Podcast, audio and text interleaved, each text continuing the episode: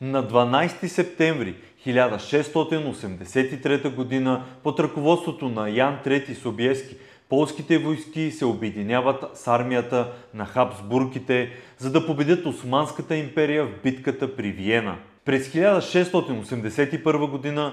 протестантски и други антихабсбургски сили, водени от унгарския благородник Имре Тьокьоли и подкрепени от значителна турска сила, започват нападение срещу Хабсбургите. Тези сблъсъци постепенно се ожесточават, в резултат на което Хабсбургите нахуват в централна Унгария, което дава на великия визир Кара Мустафа Паша претекст да убеди султан Мехмед IV да настъпи към Виена.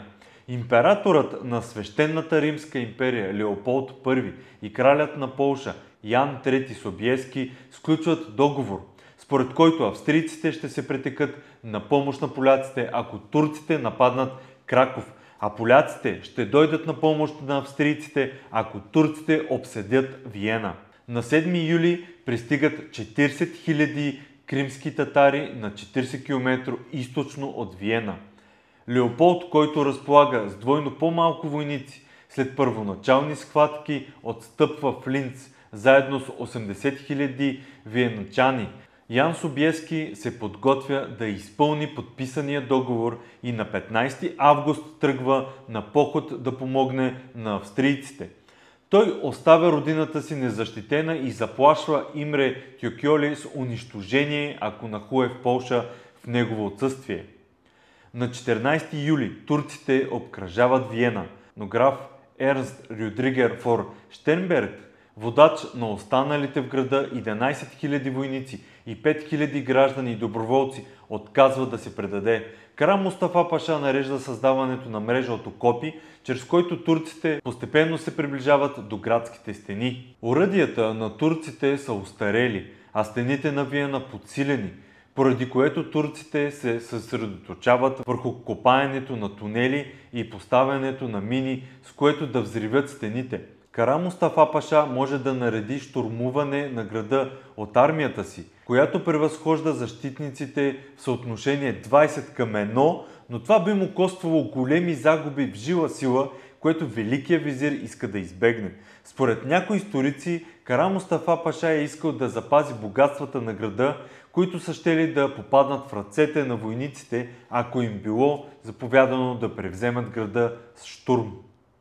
След ожесточени пехотни битки, една австрогерманска и три полски кавалерийски групи, общо около 20 000 мъже, се втурват надолу по хълмовете. Това е най-голямата кавалерийска атака в историята.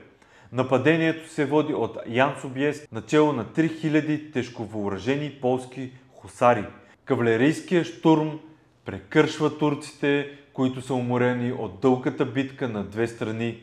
Кавалерията се насочва направо към османския лагер, а Виенския гарнизон излиза от града и се включва в атаката. Османската армия е уморена и обесърчена след провала на взривяването на стените и на опита с груба сила да се влезе в града.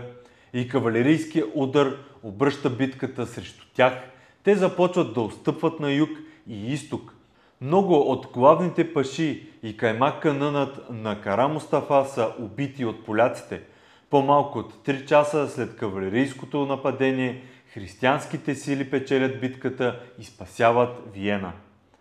Ако ви е харесало това видео, вижте повече на наука.bg и вижте изписанието. Сега е нощта на учените и има много безплатни PDF списания, които сме подготвили, много видеа. Вижте повече на наука.bg. С съдействието на фотосинтезис. Каквото и да искате да снимате, в фотосинтезис ще намерите всичко необходимо с огромен избор от фото и видеотехника. Знаете ли, че тази година Европейската нощ на учените ще се случи на 29 и на 30 септември? По време на Европейската нощ на учените ще може да видите много демонстрации, лекции, презентации.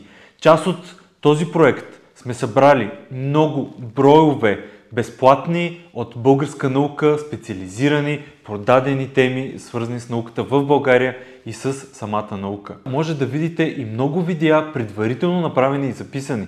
Видеа свързани с науката в България. Също така и презентации и лекции, свързани с подобряването и в помощ на образованието в България. Вижте повече за самата Европейска нощ на учените и за програмата, както и предварителните събития на night.nauka.bg. Линк в описанието.